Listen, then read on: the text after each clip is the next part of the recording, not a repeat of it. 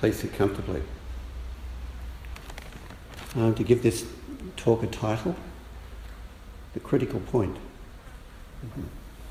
And in a way, to follow on my comments during sitting early this morning about um, don't stay in, in, a relaxed kind of fantasy, stay focused. At this point in session, we're past the halfway point, and it's a point that needs a strong reminder to stay focused. Right? Because you can, we've all developed a, a sort of deep samadhi state, you know, there's a calmness which is there. There can be a tendency at this time to just sort of stay in that sort of relaxed state. It's quite comfortable, you know, it's not particularly any anything distressing happening or strong emotions necessarily. Um, and we can go into a into a fantasy world. Right? And if you do that, you waste the rest of the time in session. It's taken you so long to build up to this point. It'd be a, be a pity to waste it once that's occurred.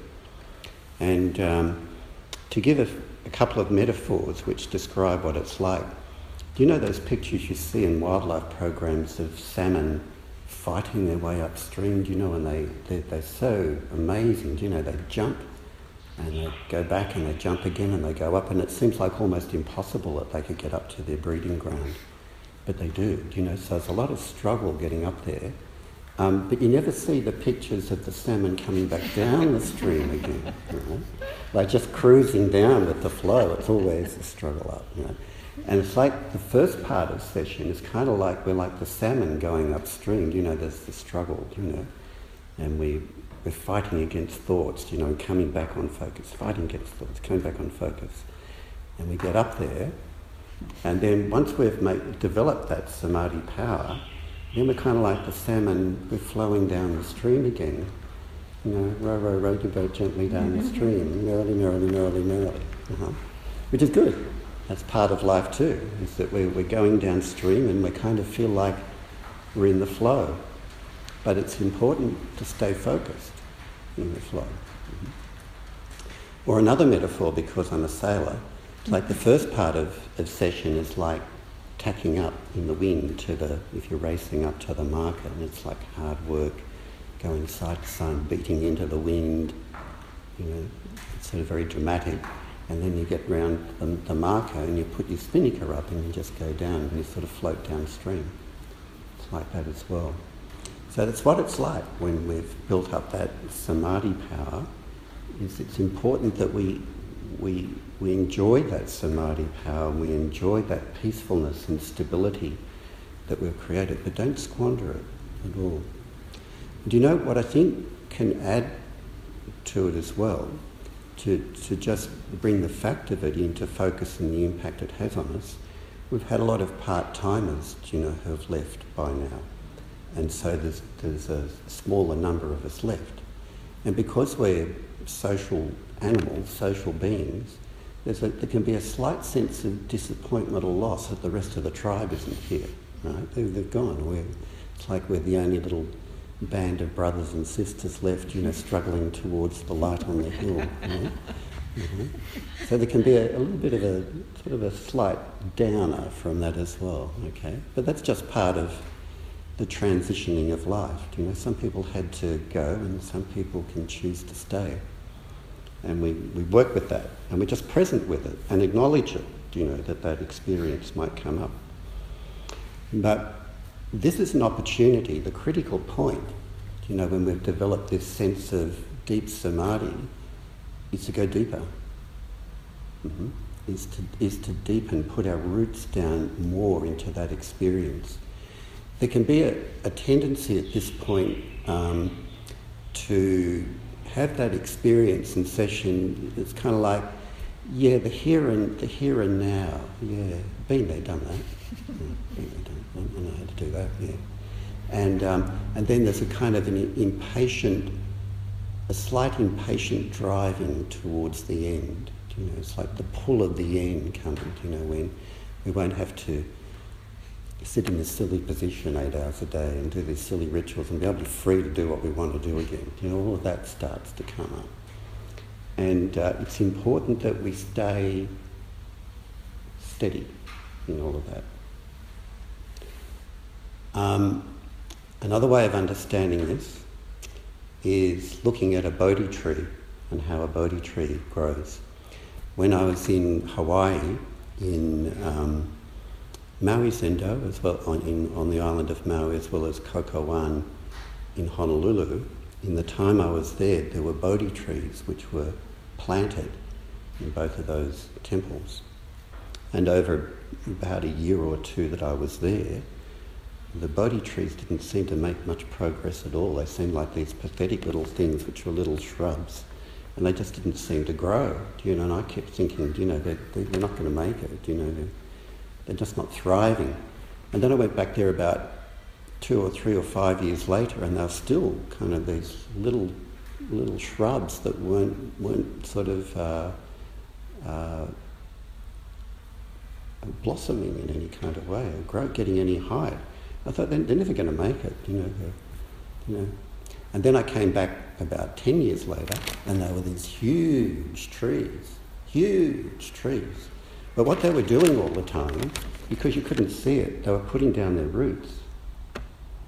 And they put their, their roots, Bodhi trees put their roots deep in the ground, and they're kind of, they're, they're organically programmed to grow downwards, grow down deep so that they can then can hold the big branches and everything in the wind when, the, when it comes. So it didn't look like much progress was happening at all, but it was all underground, but it was happening.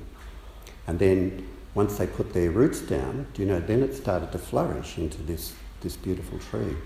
Those beautiful Bodhi leaves, you know, that you can give as presents to people. Right? Lovely.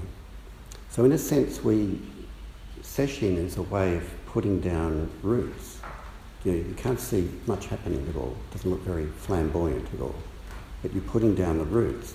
And you're putting down the roots so that when you go back into your everyday life, the expression will come through in some way, in some way you don't even know. Right? You know, like when, when the Bodhi tree grows and the Bodhi leaves grow into those beautiful leaves. In the same sense, when you go back into everyday life, your, your roots will be deep, right, in the Dharma, and then something will express itself, like the tree.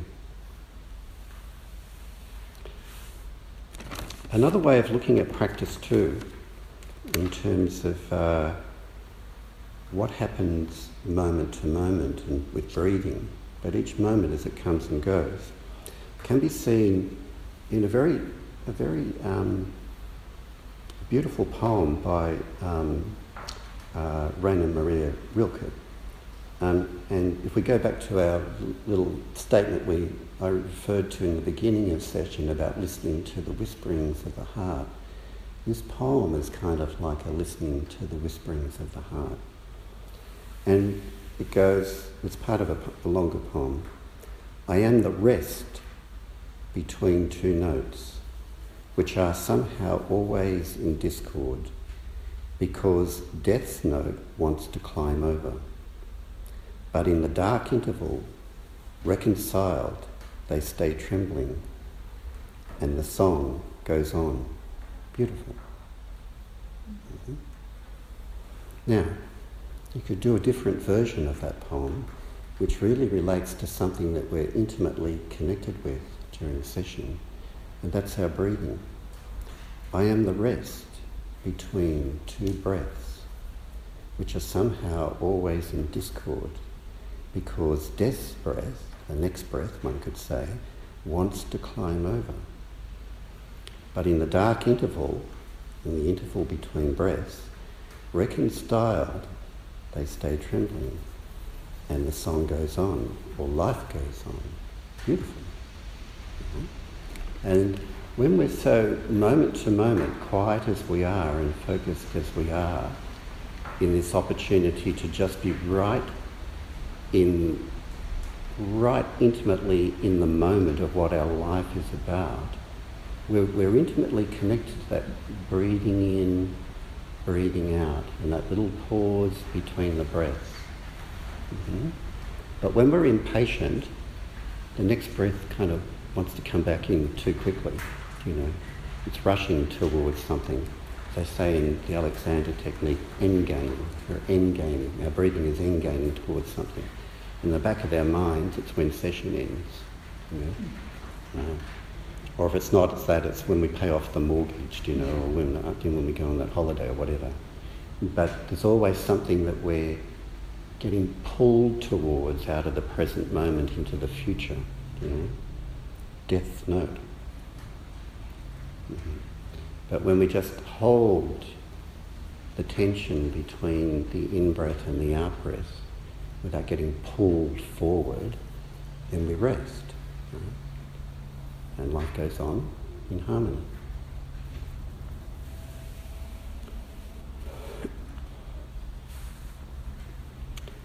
Um, so, what is important in terms of deepening and putting down the roots more now is what's required is a is a patience towards oneself and a kindness towards oneself that will help us along the way.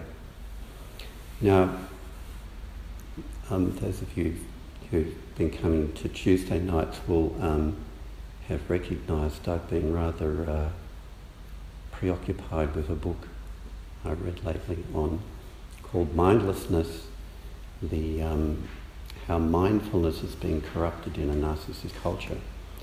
And as I've said in some talks, I'm not entirely happy with it as a book, but at some level, it's had quite an impact on me, and and it's affirmed some of the views that I've kind of developed about practice over the years. Um, that we, we do live in a culture which has been identified as being more self preoccupied and self focused and so on. And, um, and, and, being a, a, Zen teacher, I feel a, a strong responsibility of being true to all the ancestors who've gone before and my teacher to maintain a true practice. Mm-hmm. And, and to stay true to a practice which is looking within and practicing mindfulness and practicing compassion as well as self-compassion, but not in a way that compromises itself into our culture by watering it down or corrupting it or making it self-indulgent. And, and I would feel ashamed of myself if I allowed, if I allowed that to happen. Um, so I want to keep on, I want to keep on target and keep the practice true um, to what it was intended to be. But in this book, the author makes it, he, he affirms and validates that there is something which is called authentic mindfulness. And I think that he would probably describe what we do here as authentic mindfulness.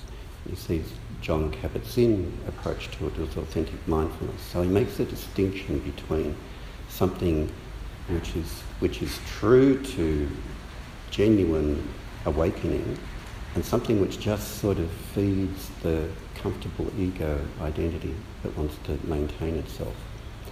But I've become clear about it now. When it comes to talking about self-compassion, it's clearer to me now he doesn't make a distinction between authentic self-compassion and inauthentic self-compassion.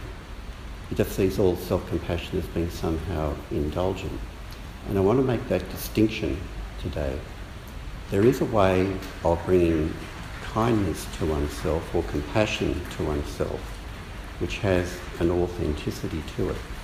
And there's another way of doing it which can be kind of just kind of self-indulgent. Mm-hmm. And as a way of trying to understand that a li- little bit better, one, um, one imaginary idea I thought of, well, it may not be imaginary, in some people's experience. Um, but imagine that you're in a hospital, and on the hospital bed, there's a loved one of yours, you know, a family member or a friend, whatever, and that person's dying. So they maybe, they maybe they've got um, minutes to live, or maybe hours to live, but they're not going to. They're not going to. There's, there's no more hope the, the doctors aren't going to cure them, they've got cancer, whatever, and they're going to die. We know that. We've given up hope. And we're there beside them, this person that we've loved through their life, and we know them well. And we're there holding their hand or looking into their eyes. And our, our job as that, that, that carer, that, that partner in life, is to be loving in those last few minutes of that person's life. And it's not our, our role to freak out, oh no, I'm losing my child or my daughter, you know, and, and, and getting hysterical about it. Our job is to be calm, you know, and to have a, a loving presence towards that person in the last moments or the last hours of their life. So it requires a kind of steadiness, um, a patience, and, and a lovingness, a loving presence. Now imagine cultivating that experience, right? And then imagine directing that experience in towards you. And directing that experience in towards you as you do meditation in this session. That's not indulgent.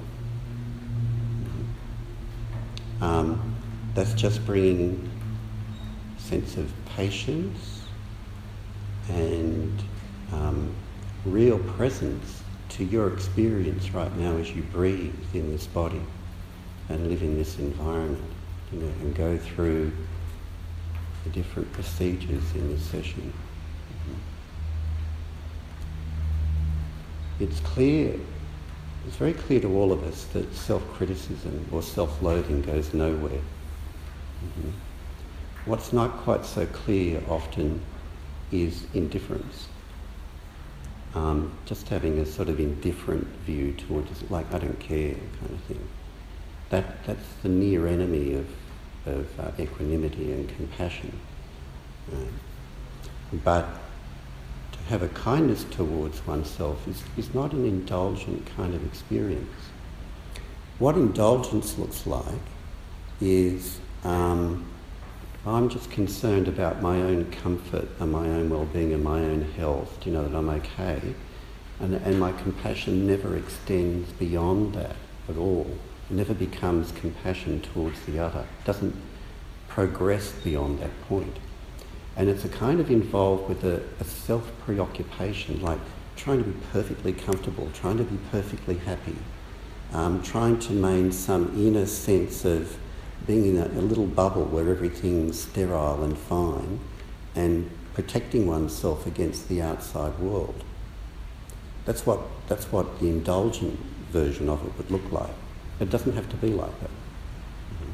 It can just be a steady, calm, glowing kind of um, sense of uh, goodwill towards oneself, which then, if it's true, it will flow over it'll naturally just flow over to the way that we relate to others in our life. One of the um, patterns, which is I'm, I'm, reading about a lot lately, that um, psychologists and psychiatrists are talking about in terms of how our, our culture is developing, is that um, instead of like years ago, people assuming that themselves and other people were just basically resilient, you know, can bounce back from an adversity and get on with their life. Now it's switched around to this, the general assumption is that everyone's fragile. Mm-hmm. And um, and, the, and so therefore, if we think that everyone's fragile, everyone needs kind of coddling in some kind of way. Mm-hmm. And it's, it's, it's a disappointing thing that, that that basic assumption of trusting and having confidence in our own resilience and the resilience of others um, is being corroded away by this assumption that everyone's fragile. And it, and it carries through in the way that children are, are now brought up. So they do research now that shows that you know children like under under 20 are about five years behind in in maturity than the generation before it, and they they um, are more fearful of the world, more cautious, don't take risks, um, don't get their driver's license until a lot later. Even, even things which you might think are not so great, um, or that we might think it's a good thing, they also don't get involved in drinking alcohol or sex because they're dangerous. Right? It even takes them longer to get into those, mature into those risk taking behaviours as well. And they're kind of coddled in that sense that, you know, we've got to look after them because they're fragile little beings. Mm-hmm. Now, human beings can be fragile at times too when they're exposed to real danger, you know, but that's the way in which it's going. Mm-hmm. And um, it's important that authentic kindness that we give towards ourselves really comes from a place of trusting our resilience, you know, rather than assuming that we're these fragile little beings, you know, that need coddled all the time. So there's a distinction between an authentic kind of loving kindness or self-compassion and one which is not really skillful or helping us. It just keeps us stuck in, in the bubble of the self-centered dream. So, as I said before, you know, with a lot of the part-timers having left with this little band of brothers and sisters stumbling in the dark towards the light on the hill. But remember the Buddha's words, the, the light's not on the hill, the light's within, you know. Well, the Buddha said, be a light unto yourself. And you come back to recognizing that, that light of consciousness that's inside of you, that, that light of um, Buddha nature, whatever you want to call it. And you'll find within there is not only your, your love, but your resilience as well. Thank you.